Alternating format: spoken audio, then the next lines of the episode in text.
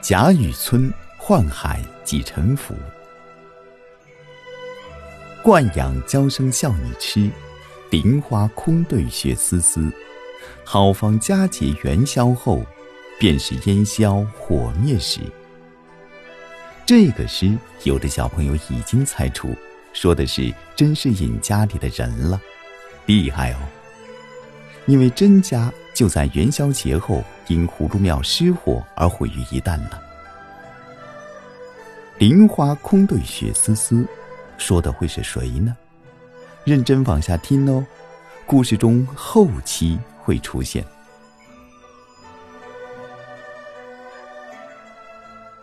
风素听说官府传唤，虽然心里害怕，但还是陪着笑出来接待官差。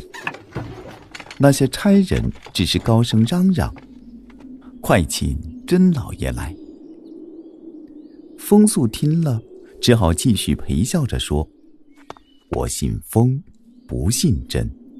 这里只有我女婿姓甄，可是他已经出家一两年了，不知道。”你们是不是找他？那些当差的说：“什么真的假的，我们也不知道。我们只是奉太爷的命令来问你。他既然是你女婿，我们就带你去见太爷，你当面去跟他说，省得我们乱跑。”说着，也不容风素多说，就一起推着他去了。封家人见官差带走了老爷，都惊慌失措，不知道是怎么回事。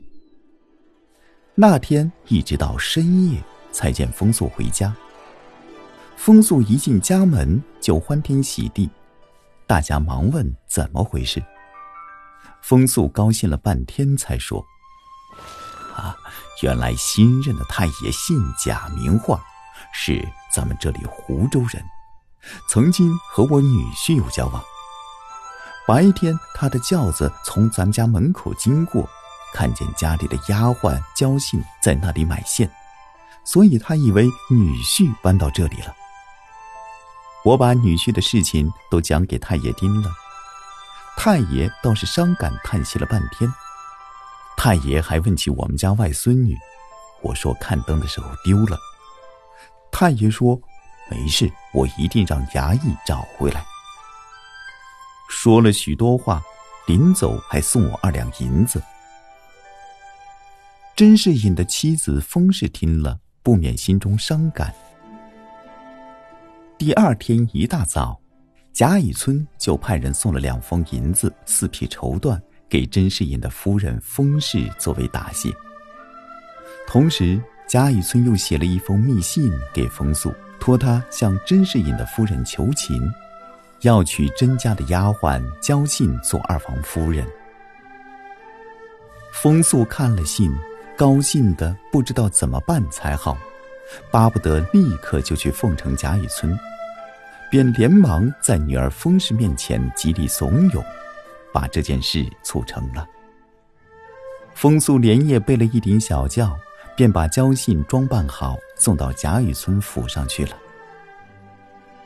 这个焦信其实就是当初贾雨村寄居在葫芦庙时，那次在甄士隐家书房里看见的那个采花丫鬟。焦信嫁给贾雨村一年以后，就生了个儿子。又过了半年，贾雨村的第一个妻子忽然得病去世了。贾雨村就让焦信当了正房夫人。原来贾雨村那年拿了甄士隐赠送的银两后，当天就动身进京，赶上了三年一次的大考。贾雨村平时就十分用功，对于这次考试，他早就做好了充分的准备。加上他运气比较好，一举考中了进士，被选入外班。很快就升任知府。贾雨村虽然很有才干，但是他比较贪心，做官不够清廉。况且他仗着自己学问好，恃才傲物，不把上司放在眼里，结果得罪了不少人。那些官员渐渐的都对他有了看法。所以他当知府还不到两年，就被上司找机会寻了些不是，在皇上面前参了他一本，说他是生性狡猾，沽名钓誉，还说他暗中勾结坏人，致使老百姓民不聊生。皇上看了这些官员的奏本，龙颜大怒，立即就批准对贾雨村进行革职。这道文书一下达。那些平时跟贾雨村有矛盾的官员，个个兴高采烈。贾雨村心里虽然十分难受，但是表面上却一点也没有流露出任何埋怨的神情，仍然嬉笑自若。他把手上的公事交代清楚，然后将历年做官积攒的财物和家教一起送回老家，安排妥当，就自顾自外出游历去了。这天，贾雨村来到扬州，忽然生了一场病，在旅店休息了一个月，才慢慢恢复，弄得他带的盘缠也差不多花光了。正巧他在扬州有两个旧日交往的朋友，打听到当地有个官员要请家属教士，他就托他们帮忙，谋得这个差事，作为暂时的安身之计。贾雨村找到的这份差事十分轻松，只是教一个女学生读书写字。这个女学生身体很弱，所以也不需要给她安排多少功课。就这样过了一年，女学生的母亲突然病故了，女学生哀伤过度，也生了病，好多天都不上学。贾雨村闲居无聊。每当风和日丽的午后，便外出散心。这天，贾雨村来到城外，看见村子口有个小酒馆，就打算到里面喝几杯酒解解闷。他刚走进小酒馆，就看见座位上一个人站起身来，大笑着招呼他说：“奇遇，奇遇。”贾雨村连忙看时。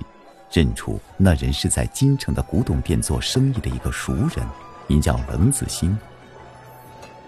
贾雨村和冷子兴两人互相敬佩，本来就十分要好，在这里相遇，自然十分高兴。他们一面寒暄，一面坐下来喝酒叙谈。